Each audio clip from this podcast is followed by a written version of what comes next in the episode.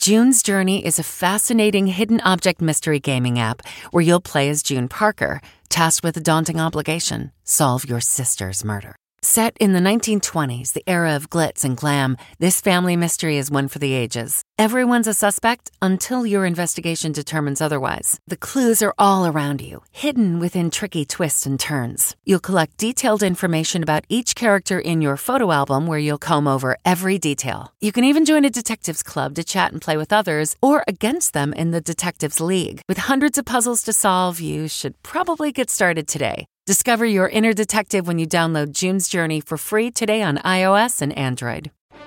CBS News Face the Nation in 60 seconds. Hello, I'd like to deposit this to checking. Fate is a fickle master. What? The future is uncertain. Okay, and what's my account balance? Ah, the horizon is cloudy. I see a long, treacherous voyage Um, filled with great peril. Look, can I just get a deposit slip or something? A fortune bank teller. Surprising. What's not surprising? How much you could save by switching to Geico. I see a yellow-eyed serpent and a low APR. Geico. 15 minutes could save you 15% or more.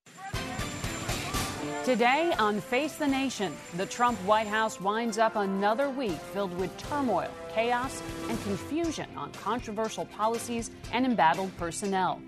Once bitter campaign rivals, South Carolina Republican Lindsey Graham is now a Trump ally. What does he think of the upheaval? We'll ask him. West Virginia Democrat Joe Manchin is a moderate from a red state, and he's trying to work with the president on new gun control laws. He'll be with us. White House Trade Policy Advisor Peter Navarro will explain how the president's surprise steel and aluminum tariffs will impact our economy and trade with foreign countries.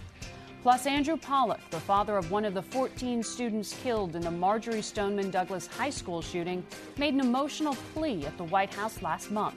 And I'm pissed because my daughter I'm not going to see again. She's not here.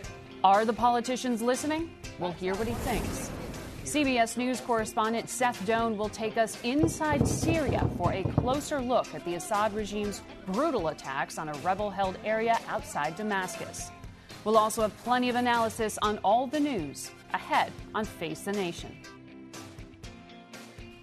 Good morning and welcome to Face the Nation. I'm Margaret Brennan.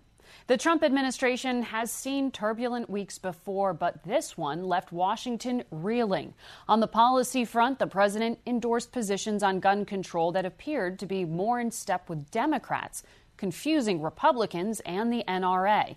In a freewheeling televised meeting with lawmakers, he suggested that when it came to potential threats, Take the guns first, go through due process second. that would be unconstitutional. He endorsed a bill tightening background checks at gun shows proposed by Pennsylvania Republican Pat Toomey and Democrat Joe Manchin, and demanded to know why it didn't include raising the purchase age for some weapons to 21. We didn't address it, Mr. President. Look, I think You we. why? Because you're afraid of the NRA, right? The president insisted he wasn't afraid of the NRA, but after meeting with their top lobbyists, the White House signaled he backed off, and the NRA said he agreed with them. Republicans downplayed the president's evolving positions. Well, you may have noticed that uh, interesting reality TV show at the White House. But the president had another surprise policy announcement, this one also supported by some Democrats. We'll be in, imposing tariffs on steel imports and tariffs on aluminum imports. It'll be 25% for steel. It'll be 10% for aluminum. Republicans weren't the only ones unhappy with that.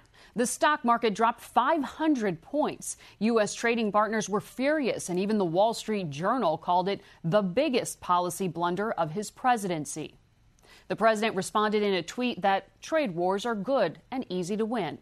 He later threatened to tax European car imports. On the personnel front, President Trump publicly blasted Attorney General Jeff Sessions again, and new press reports revived an old rumor that National Security Advisor H.R. McMaster was on his way out. Following a day of questioning by lawmakers investigating Russian collusion, the president's longest serving aide, Hope Hicks, announced her departure from the West Wing. Jared Kushner's security clearance was downgraded as the FBI continues to look into his business dealings. And on Friday, the New York Times reported that the president has privately asked White House Chief of Staff Kelly for his help in moving them, meaning Jared and Ivanka, out. Kelly also had a rough week, admitting to reporters he had not properly handled the security clearance issue. And Kelly aggravated the president when he joked at a celebration for his former department. The last thing I wanted to do was walk away from one of the great uh, honors of my life, being the Secretary of Homeland Security. Uh, but I did something wrong, and God punished me, I guess. At an off camera press dinner last night, the president made light of the chaos, joking that it's been another calm week at the White House and it's finally running like a fine tuned machine. With that, we begin this morning with South Carolina Republican Senator Lindsey Graham. He joins us from Clemson, South Carolina. You got to uh, be kidding me.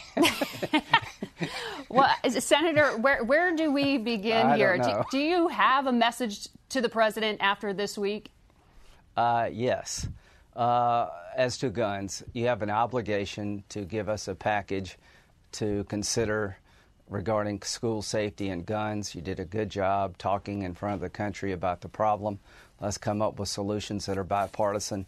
Propose something, Mr. President, I think Republicans have an obligation to work with Democrats to make it law if we can. So that's guns. On trade, you correctly identified the problem of China dumping steel throughout the world, to destroy the American steel industry. Your solution is let China off the hook.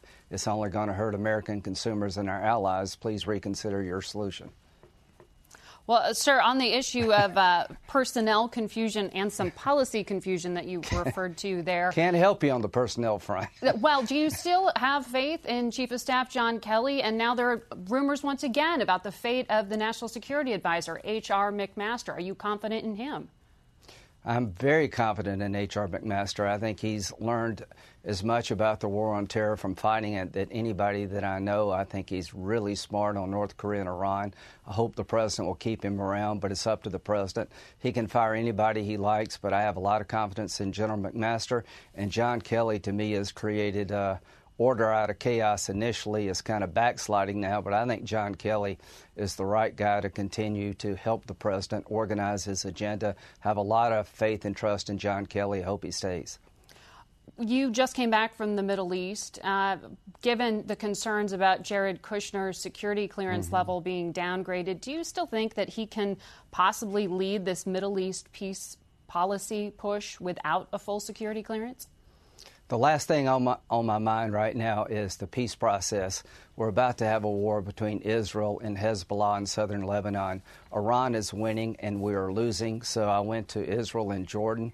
The King of Jordan is under siege because we have no policy as the United States regarding the Russian Iranian axis. Southern Lebanon is a rocket launching site against Israel. They're developing precision guided weapons, so I would focus on containing Iran rather than pushing a peace process that's broken. If we don't come up with a strategy against Iran, we're going to make Israel go to war here pretty soon with the uh, Hezbollah elements in southern Lebanon. Well, you're referring there, though, to the outgrowth of the war in Syria. The president was very yes. clear we're there just to get rid of ISIS and get out. Does he need to reconsider yeah. that policy? How do you fix the problem you identified?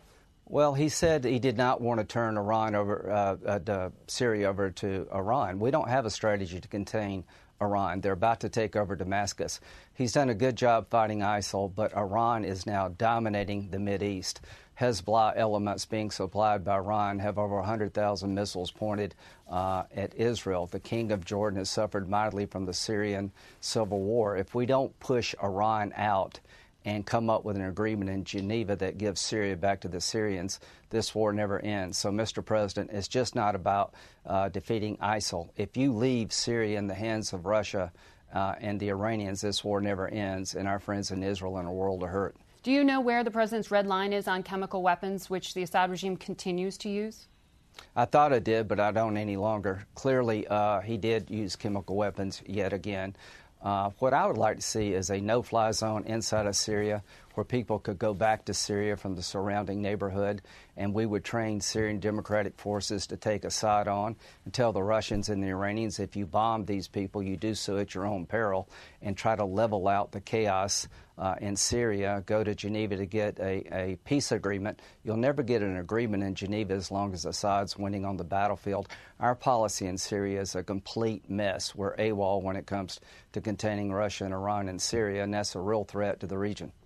I want to get back to what you referred to there uh, in regard to the president's surprise announcement on trade tariffs on steel and aluminum. Uh, you know, BMW is, has its largest Yeah. plant in the world in your home state, and now the president's talking about uh, putting taxes on European cars. Right. Uh, what are you going to tell the president to do about this? Are you calling for a full reversal? A bad idea. You need. Here's what I would tell the president. The reason our steel industry's been decimated is because of China dumping. China produces more steel than the world consumes for several years in a row. China's your problem, Mr. President. Taxing European car imports hurts BMW because they can do the same thing to us. BMW makes more cars in Greenville, South Carolina than any plant in the entire BMW family. Volkswagens come to South Carolina. We got a steel plant in South Carolina. We got we make more tires than any place in the United States. 32% of the tires exported from the United States comes from South Carolina. This tariff on steel is going to hurt them. So you go want after you want China. the president to revise this to be more targeted specifically at Beijing and perhaps exempt Totally. certain countries? You're letting China off the hook. China wins when we fight with Europe. China wins when the American consumer has higher prices because of tariffs that don't affect Chinese behavior. If you want to affect China, get back in the Trans Pacific Partnership. Be present in Asia. Hit them on intellectual property theft. Hit them on currency manipulation. Hit them about steel dumping. China is winning and we're losing with this tariff regime. You're letting China off the hook. You're punishing the American consumer and our allies. You're making a huge mistake here. Go after China, not the rest of the world. On the issue of gun policy, you seem to think there was something possible to get Yeah. done. I understand you're introducing a bill this week uh, regarding so called uh, red flag policies Yeah. that would uh, allow authorities to seize guns before people commit violence. What kind of prospects do you see for this? Uh, really good prospects. The president did a good job talking about we should be able to do something to stop shootings like this. We tell our citizens if you see something, say something.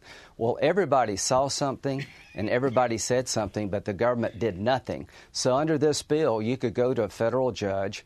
Law enforcement people could, family members could, and petition for a restraining order when you got to make the case, give due process. This person's about to blow up here. They're becoming mentally unstable. Create a system that would intervene. This guy was visited by the cops 30 times. Mm-hmm. People called the FBI. Nobody did a damn thing. So this bill would allow judges to take guns away from a guy like this before it's too late. I hope the president will get behind this because it worked in Indiana, Indiana, and that's where we're modeling our law off the Indiana Very law. quickly, sir, do you have any idea if Republican leadership will take this to the floor? And it's a controversial issue in election year. If we don't, we're going to get hurt because most Americans believe we should solve problems that Americans are facing, like gun violence and school safety problems. If we don't take this up and if Democrats don't work with us, we'll all suffer, and we should. All right. Senator Lindsey Graham, thank you for joining us this morning from Thank you. South Carolina. We turn now to Senator Joe Manchin. He is a Democrat from West Virginia, a state that gave candidate Donald Trump 68% of the vote and has the fourth highest gun ownership rate in the country. Senator, uh, welcome to the show. I know Thanks you for having me, Mark. you are trying to do something Yes. uh, on gun control. You were with the president this week. Do you have any idea what the vote count is on the bill you're putting forward? Well, first of all, it's not gun control, it's gun sense. Uh, Pat Toomey and myself, uh, I introduced a bill in 2013, and Pat was my co sponsor, and we worked together on this. And we protected the Second Amendment rights. We protected law abiding gun owners. All we did was go into the uh, loopholes of the gun shows, uh, on the internet sales, commercial transactions when you don't know people, and make sure that we do that background check before you have that gun. But that bill did not cross that 60 vote threshold back in 2013. Where are the votes now? Excuse me, if President Trump would have been president in 2013, that bill would have passed. You No think one- he's giving the kind of leadership now No, that will well, allow your I'm, bill I'm, to pass? I'm, I'm very hopeful. President Trump has said background checks is needed. This bill of ours, the Manchin Toomey bill, should be the base bill they work off of. John Cornyn has a good Fix NICS. That was part of our bill. Let's incorporate those. But this makes gun sense. It makes common sense. It keeps it out of the hands of the wrong people. When the terrorists go on the website and said, if you want to do harm in America, go down to the gun show, buy what you want. That's all we're saying, but you have to under- respect a law abiding gun owner. They're not going to sell their gun to strangers or criminals or terrorists. Uh, they're going to do the right thing. But when you don't know them and a transaction's commercial, you should make sure that you have a background check. That's all we've said. So I think we can with the president, and he can set his legacy. President Trump coming forth to something like this and putting his support behind will give Republicans enough cover to support this in the most reasonable, responsible way. But you don't have an explicit commitment yet from the president. No, he, we had a great meeting on Wednesday, and I know the NRA said they had a great meeting on Thursday. So if we both had great meetings, can't we come to get a good, great result from those meetings and do something that's that's supporting and protecting our children? And we have uh, school, we have to have school lockdowns, we have to have schools secured. That has to be done. Mental background, making sure the bill that Lindsey's talking about is very good. When people say something and they come forward, then we should act upon that. The president uh, called out your, your partner on this bill and said that Pat Toomey was afraid of the NRA because you didn't include an increase in the age limit for purchases of some weapons in this bill. Are you actually going to consider including that? Oh, the age, it's a no brainer. You are going to That's revise your bill but to I'm include saying, it? But again, it's going to take the president's support to put that into the bill to make sure we can get the votes to pass it.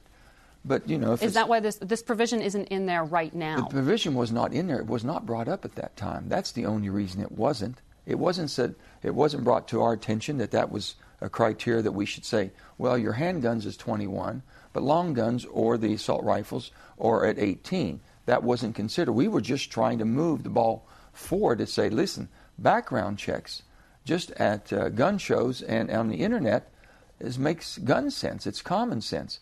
Couldn't even get that. So when he said you, you didn't put that in there, it wasn't considered because it wasn't brought up to that level.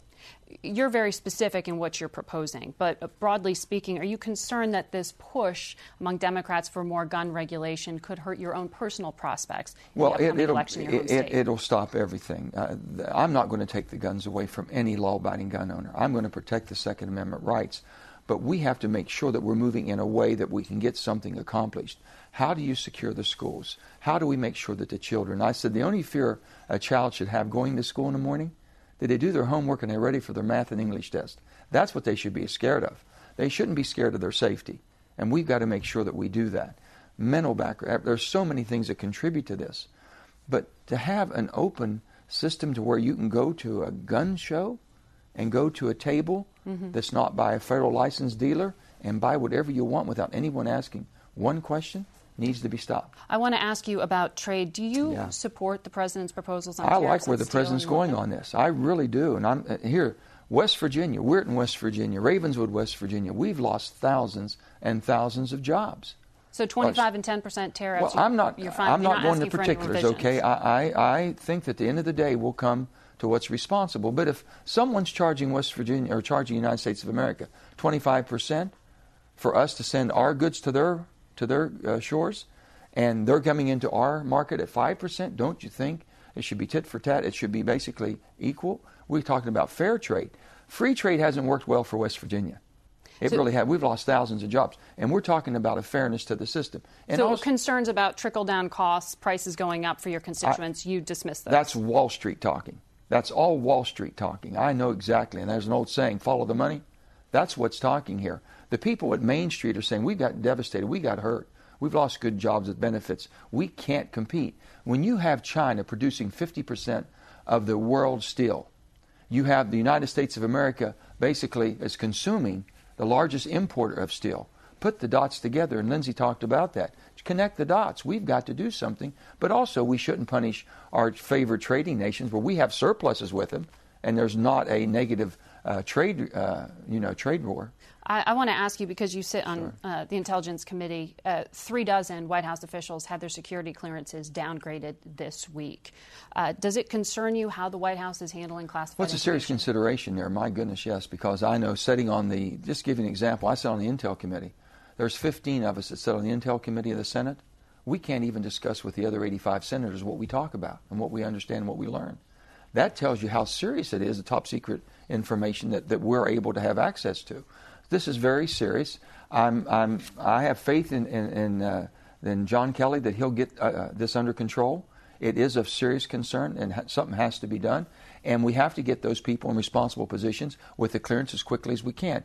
If there is a problem and you can't get through it, then they're going to have to make some decisions on who they want to have this information. Senator Manchin, thank you it's for always joining good to be us with you. set. Thank you. Appreciate it. And we'll be back in one minute to talk with one of the president's key trade advisors. So stay with us. Don't have time to keep up with the news? Try the CBS News Radio app on your iOS or Android device. You'll get the latest news as soon as you start it up. It's that easy. You can also listen to great programming like Face the Nation, Weekend Roundup, or the CBS Evening News. And good evening. Wall Street today signaled its approval of the tax cuts passed by the Republican controlled Congress. You can even download them straight to your phone and listen later. It's all on the CBS News Radio app for iOS or Android. Download it today. We're back now with the director of the Office of Trade and Manufacturing Policy, Peter Navarro. Peter, welcome to the show. The president made this announcement. It surprised the markets. It surprised many on Capitol Hill. 10% tariff on aluminum, 25% steel. For how long, and are these rates negotiable? Well, first of all, I'm surprised that anyone was surprised by this. This goes back to April when the president uh, directed the Secretary of Commerce to investigate what is a, a, serious threat to our aluminum and steel industries. We've gone through uh, many, many meetings. The Secretary of Commerce came out with two reports in January. The president's been talking about this all the way back to the campaign trail. But these rates, are these set in stone? Is the president going to sign on them this the, week? Uh, okay, so the schedule is these are going through um, legal review, Office of Legal Counsel for Form and Legality. We expect probably by the end of the week that uh, these will be signed. The president, at that Thursday meeting, which was a, was a beautiful event, and to give you context, this is a serious decision to make. The president wanted to make a measured decision. And so he brought in the executives from the steel and aluminum industries, went around the room, gave them the there. opportunity. Well, you know what happened. Mm-hmm. He asked them what they thought. They liked tariffs better than quotas. They wanted it across the board uh, and they wanted it open ended so that would encourage maximum investment. And that's well, what the president came it. in. You're right. They, and, steel and, and, aluminum CEOs love this, but those who use steel and aluminum in their products, car makers like Honda, like Ford, are already saying they're going to be increased cost to them, and they may pass those on to consumers. And this what are your projections on that? Uh, my projections is there's negligible to nothing effects. And let me just do a little numbers for you. Six pack of beer or Coke, uh, aluminum, cent and a half uh, at the most in terms of costs. Go to the other end of the spectrum. One of the greatest planes ever made, the Boeing 777, $330 million aircraft, 10% tariff on aluminum raises the cost of that by $25,000. Has Boeing given you that number, or is that your projection? We, we, we calculated that. It's a good number. It's inside. It won't be challenged. And in terms of trickle down to the consumer, you think some of these companies, if their costs go up, they're going to eat it. They're not going to pass it along to everyday Americans? And that, that's a great point in and of itself. But even if they don't eat it, what I'm saying is these effects are second order small. And, I, you know, I think the American people are willing to pay a cent and a half more for a, a six pack of beer in order to have an aluminum and steel industry. And I think this is the most important point about these two particular actions because they're different from a lot of things we're doing on trade. Mm-hmm. The president said correctly that we don't have a country unless we have an aluminum industry and the steel industry. And I can tell you right now that aluminum is on life support. We've lost six smelters since 2013. We're down to five smelters. Only two of them are at full capacity. We're running at a 43% capacity rate, and we only have one that makes the high purity aluminum for our defense applications. But your concern there is because of oversupply and dumping, specifically by China. The president mentioned that last week. So why not target these sanctions towards, or excuse me, tariffs towards Beijing? Are you going to have exemptions or carve outs for any countries like that, Canada? That's not Korea? the way to look at this particular problem. The problem here is simply that imports are coming in and putting our aluminum companies out of business and our steel companies out of business. Since 2000, we've lost 75,000 steel workers and, and countless facilities. So, so you don't want to target Beijing? This is not a China problem. We got plenty of issues with China. and We have a 301 investigation where they're stealing our intellectual property, forcing the technology transfer. Uh, it's a China problem in, in that, as Senator Manchin said earlier, Uh, China controls 55% of the aluminum market and about 50% of the steel market. Now, you go back to 2000. In aluminum, we were the largest aluminum producer mm-hmm. in the world. Today, we have 1.5% of the global market share. China's got 55%. What's wrong? Now, what, what happens is when they overproduce, it right. puts pressure on the whole markets, but it's not a China problem. You can't get from here to Beijing and solve this problem. What you want to do for national security Why do purposes. this now, right now? The economy and the markets are things are going well for the Trump boy, administration. Wouldn't that be the best time to do that? This is the this and look, the president going back 20 years has identified problems with the loss of our manufacturing and defense industrial base. That's what we're doing here. Okay. We need an aluminum industry and a steel industry. The president stood up against the swamp and he's giving the people. And we will we wait to get those details later this week, Peter. Absolutely. Thank you. This past week, Marjory Stoneman Douglas high school students returned to class. One of those students who was killed was Meadow Pollack, and her father, Andrew, is here with us. We are so sorry for the loss of your daughter, sir, uh, and I know that you've become active. You've been at the White House a number of times, including this week. What happened in that meeting today, or this week? Well, first, I just want to tell everyone in America that is passionate about school safety like I am to follow me on remembermeadow.com and they'd be able to help me in my cause at what we're going to do moving forward to help every other state uh, move forward towards making their schools safe so I could be the last dad that ever had to bury a kid killed in a school. You have spoken passionately about this, um, and Americans heard that cry when you spoke to the president directly on camera. You Correct. went back to talk about school safety this week. Yes. Do you have any pledges from the White House to follow through on some of what you're talking about with school safety? Well, I went twice to the White House within the last two weeks. The president and every one of his staff was very compassionate having my family in, in the White House. He, he, what could you say to a, a murdered kid's father? You know, there's not much anyone's going to say that's going to make anything better for me. But he listened to things and suggestions that I had and what we're working on in Florida. And, and that's my agenda, what we're going to move, we're going to move forward and fix these things. I, I'm not looking at any other type of agenda right now and, and that's why I came here because it's not really. I grew up when I grew up in Long Island. I, my father instilled in me if you wanted something done right, you do it yourself. So right now I'm I'm trying to do things my way and help. Not I'm not listening. To, uh, I'm not leaving it up to the president. I'm taking it in my hands and with a lot of people behind me and we're going to focus on school safety. And, and, that's one of the reasons I'm here today. I, I, have a message that I'd like to get out. And you're going and taking that message to Tallahassee, Florida, I understand, this week. Yes. So, one of the reasons why I'm here is because there's been 200 shootings already in this country. And there's a reason why it hasn't stopped. Because after every shooting, the media, they focus on gun control. Okay, gun control, that's a big problem. But I feel that if we all come together as parents, grandparents, uncles, and we just work on this, let's make our schools safe. All the marchers that are going on, that are going to have in D.C., the kids, I understand the kids' pain. My kid was murdered in that school. So if anyone understands it, I understand every kid in that school how angry they are. But I'm here now to, to talk to them to say, let's focus on one thing first. Let's, let's get our schools safe. And then, after every school's safe in the country, that you could drop your kid off and you don't have to worry that some murderer is going to go kill your kid on the third floor. We could, they could focus on any gun laws they want. I don't. But first, let's come together. We could march right through this country. Who's going to stop us? Who doesn't want our kids safe? Mm-hmm. Stay focused. Stay focused, okay? I'm talking to you. Everyone out there, you reach out to me. Let's stay focused. Reach out to me, reach out to my sons who buried their little sister a couple of weeks ago, let them march with you in D.C. Let's get the right message across. Let's make these schools safe. This week in your home state of Florida, uh, the state senate rejected a proposal to ban assault weapons and supported the idea of arming teachers. Now, some of uh, the classmates of your daughter are among these activists. Yes. Um, one of them, Jacqueline Corin, tweeted. The Florida Senate has rejected the ban of AR 15s, the weapon of choice used at my school to kill 17 souls.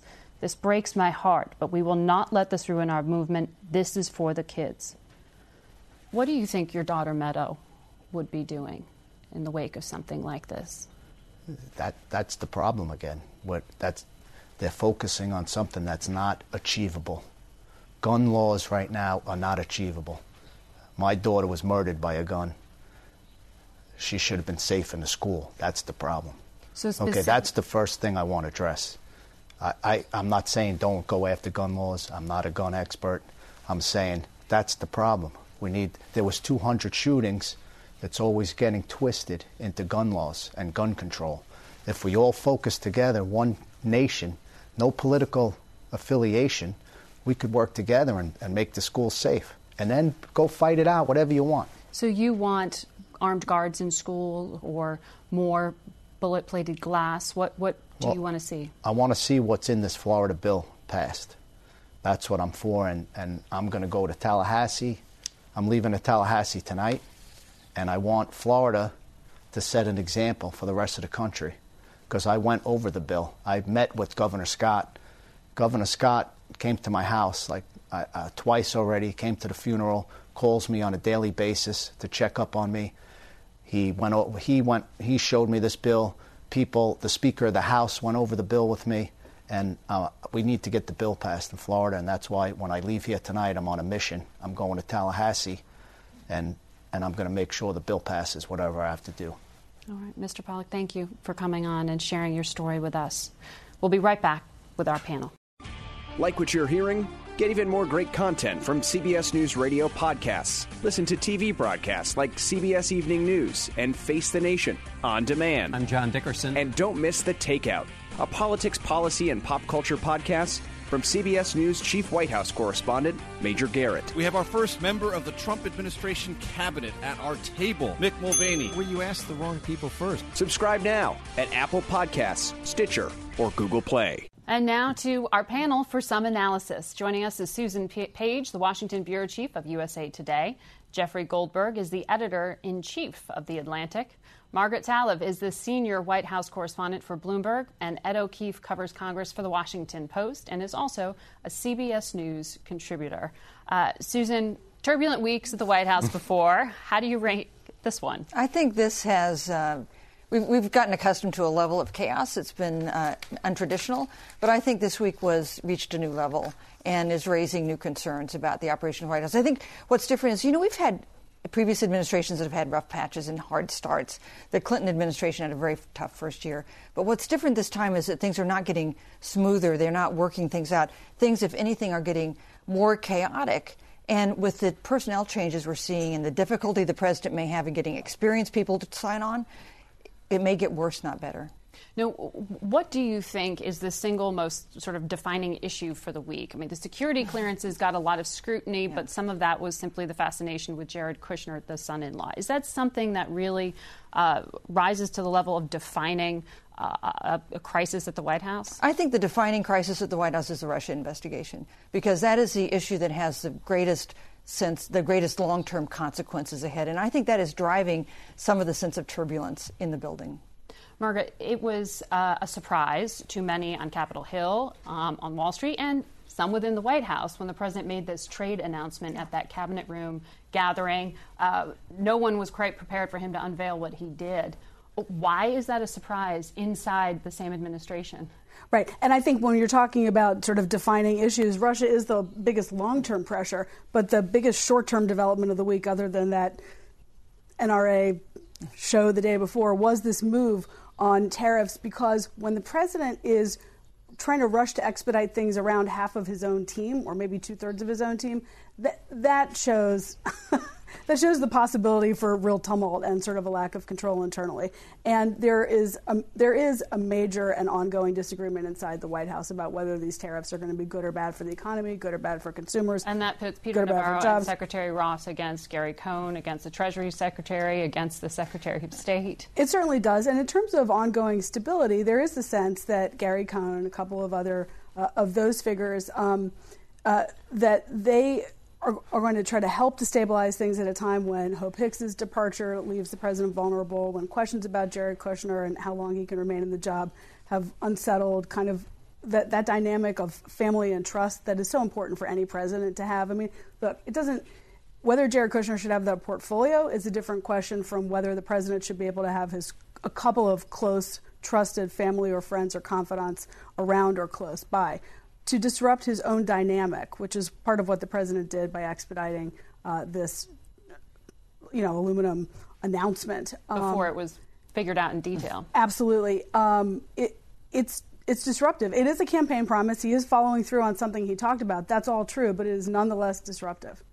And it caught a lot of Republican leadership by surprise. Absolutely. I mean, this isn't your typical pro business position. Not at all. I mean, the fact that you saw the Speaker's office pretty quickly say that uh, we hope the President sort of considers what this could mean uh, to see uh, guys like Orrin Hatch uh, and most of the Republican uh, lawmakers, at least that were reached in the wake of this, say that they have concerns about it. Uh, you know, that's, that's pretty telling. And, and it was a week where he, you know, once again, uh, stuck it to members of his party, both by doing this and then to their face at that dramatic meeting at the White House, where he told the majority whip, uh, a guy who you know took a bullet last summer and who's trying to enact changes in gun laws, but wants to do it in a way that is uh, certainly more conservative. That one of the proposals he wants to handle uh, is not going to pass on concealed carry. On concealed carry, and then says that you know uh, an assault weapons ban should be seriously considered, which is something that has been anathema to Republicans for the last 20 years or so. So, you know, just an incredible week. And the fact that we still don't see many Republicans sort of standing up to him and saying, hold on a second here. You know, you're the leader of this party. We have some principles. You're clearly not following them. Says a lot about how fearful they still are of him and the power that he can yeah, we did exert see some over the base. On those two issues, I think we did begin to see some Republicans push back and say, I hope you'll reconsider this, or, um, well, uh, you know, I'm not really sure that will work. Yeah, but you know, words is one thing, and, and you know, are they going to take votes against him? Are they going to block mm-hmm. legislation mm-hmm. he wants from getting a vote, which they very well could do? Uh, you know, that would be that would be bolder, certainly. Do you think, uh, Jeff, that there's going to be an implication for congressional races over this flexibility or this you know inability to pin the president down on what he's actually asking for or standing for on these issues? Well, I mean, since no one knows what he's standing for at any given moment, I mean, we know at any given moment what he's standing for. We don't know if that moment will continue.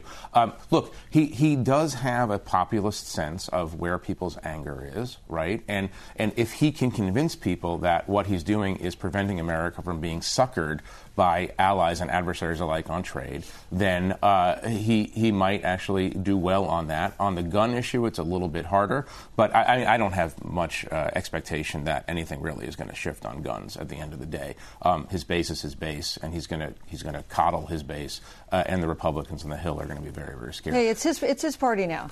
You know, Republicans on the Hill may think it's their party. It's not. If you look at issues like attitudes toward Russia or free trade or fiscal discipline, this is a party that has been redefined by Donald Trump, and it, it may not be a majority party. It may not be good for Republicans who have to run down the ballot in November, but Donald Trump now defines what it's, the GOP it's is. so interesting. I was on the Hill this week and I ran into a Republican senator and we were talking for a few minutes about some of these broader foreign policy issues. Mm-hmm. I mean, this is a week, remember, in which Vladimir Putin announced that he has a new invincible missile that can use to attack Florida. Um, China's leader just, just became an absolute dictator for life, mm-hmm. praised, of course, by the president by President Trump, um, in which the intelligence community has said that openly now that the president is not supporting their efforts to combat Russian meddling. And and and and I, this is a senator I know has strong feelings about all of those issues and not Trump's feelings.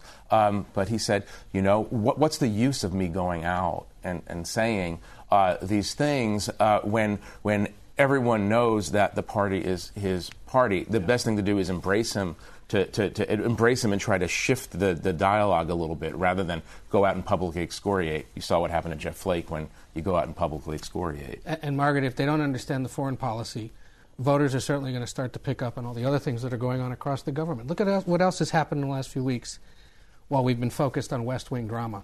You have three cabinet secretaries facing questions about their spending habits, whether that's Ben Carson and the thirty thousand dollar hutch he wanted to buy for his office. Thirty-one thousand. Thirty-one thousand. Sorry, okay. fact checked. Sorry. you have the VA secretary and the EPA administrator spending tens of thousands of dollars on first-class travel, not only between D.C. and New York, but D.C. and Europe. And then you got a brain drain going on at the State Department. The top North Korea specialist left this week. And you have a Pentagon now being forced to spend at least $30 million on a Veterans Day parade they don't want. All these things are going to start to sort of snowball in addition to the world right. problems. And if they don't get bothered by what the president's doing and the changes he's making in the party's ideology, they might just look at government run amok and go, it's time to put some checks in. And the U.S. ambassador to Mexico resigned. That's right. Uh, Jeff, going back to the foreign policy idea, though, uh, you were referencing there those comments and testimony by Admiral Rogers, right, yes, about yeah, yeah. saying basically the U.S. isn't prepared and not doing enough. Until the president tells him to do something, he can't do and something. hasn't given him the authority right. to do more pushback against Russian right. election meddling. He said Putin's been undeterred. Right. So right.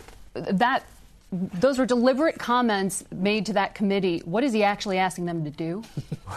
well, he, what, he, what he wants Trump to do. I mean, look, what, what we know un, underneath this is, is, that, is that the intelligence community is itching to fight back with, with cyber. We have plenty of ways, the American government has plenty of ways to not only defend, but actually go on the offensive against um, piratical cyber actors, right? Um, and and you know the the from what I understand, the intelligence community and the defense establishment both are are sitting there.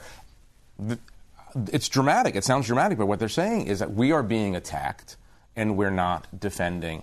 And they don't go to, to motive. They don't try to ascribe. They don't involve when, when they're talking about this the Mueller investigation. But the implication is clear. The president has a soft spot for Putin just as he's shown he has a soft spot for Xi, the Chinese leader, and for other autocrats. And they're, they're sitting there thinking that the world has gone upside down. You know, it's interesting that we did a poll uh, about what's the top, USA Today Suffolk poll about what's the top issue affecting your vote in November. And we polled 1,000 registered voters. Five of them said Russia meddling in the election, not 5%, five individuals of the thousand we polled. And if, you, if we had, the number one issue by far was the combination of school safety and guns.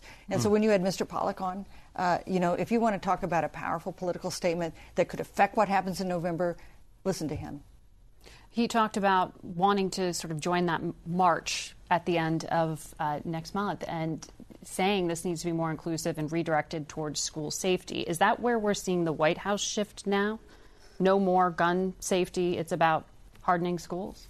I mean, the when President Trump gave these remarks a few days ago, these extraordinary remarks, he, if you were a student, a parent, someone outside of Washington watching that, you would think the president is going to go to the mat for background checks, possibly to raise the age, to take on the NRA, to do gun control. Uh, and what you've seen both behind the scenes and sort of publicly in the last few days is a real shift away from that position.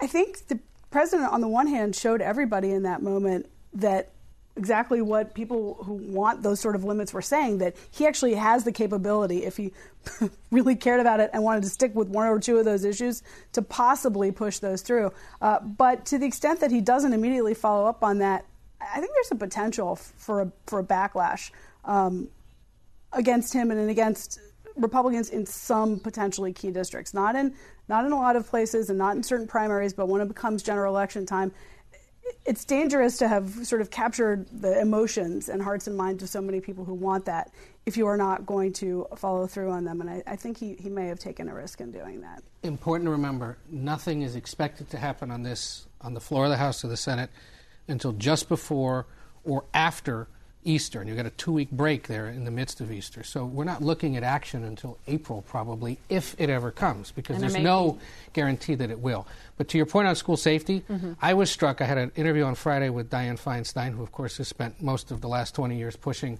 for an assault weapons ban and to have it renewed.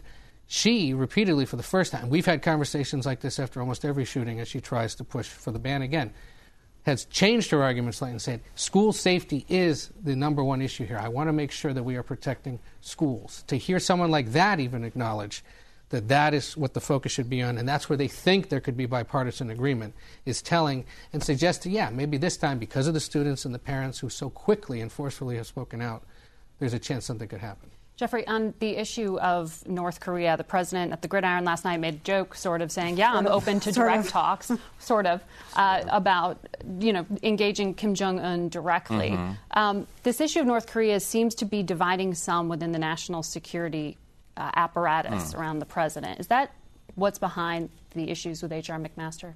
Uh, I think there are a lot of things behind the issues with H.R. McMaster. I think this is one of them. Um, mm-hmm. I think the problem with H.R. McMaster is that he's not empowered as a national security advisor. Um, you have a Secretary of Defense, Secretary of State, uh, who, by the way, would like to. We're going to have to keep Trump from doing this on North Korea. They, are on one side, and, and it's a very divided administration. Indeed. Last week, we reported on the UN's call for a ceasefire in Syria. That was ignored, and the Syrian pro Assad forces have kept up the punishing assault on civilians in eastern Ghouta, that's just outside Damascus. On Friday, the UN High Commissioner for Human Rights said the assault likely included war crimes and potentially crimes against humanity. CBS News correspondent Seth Doane filed this report from Damascus. He was there under the supervision of the Syrian government. Syrian and Russian forces are trying to strangle the mix of militant groups who've dug into the Damascus suburb. But they're also suffocating hundreds of thousands of civilians. Activists have released images from inside. The barrel bombs keep coming, this man said. There's nothing left. Destruction in eastern Ghouta is widespread, and more than 600 civilians, including about 150 children, are believed to have died in the last two weeks. Syrian soldiers are taking us to what is now the front line in this fight for eastern Ghouta. There in the distance, we could see the prize for Syrian forces, the rebel held area they'd like to recapture to solidify control of the capital. This is one of the actual humanitarian corridors that has been set up. It is a pathway designed to allow civilians to flee eastern Ghouta and aid to get in. The UN has said that daily five hour pause in hostilities is not long enough to effectively distribute aid. Fearful residents haven't crossed. And the patchwork of militant groups vying for power in eastern Ghouta leaves no clear negotiating partner. It's impossible for us to travel to the heart of eastern Ghouta, so we reached one doctor by telephone. He told us his hospital was bombed and he's been doing surgeries underground. What is most difficult for you? Everything is, is most difficult. Most difficult for, for me to see my patients die, and I cannot do anything to help. Here on the government side of this conflict, which is all we have access to, support for President Bashar al Assad is strong. We keep hearing how, after seven years of war, people are weary and just want this war ended. Rebels have fought back with what they have. Often it's mortars fired into neighborhoods that back the government. This man's house was just recently hit by mortars. He's asked us to come upstairs to see.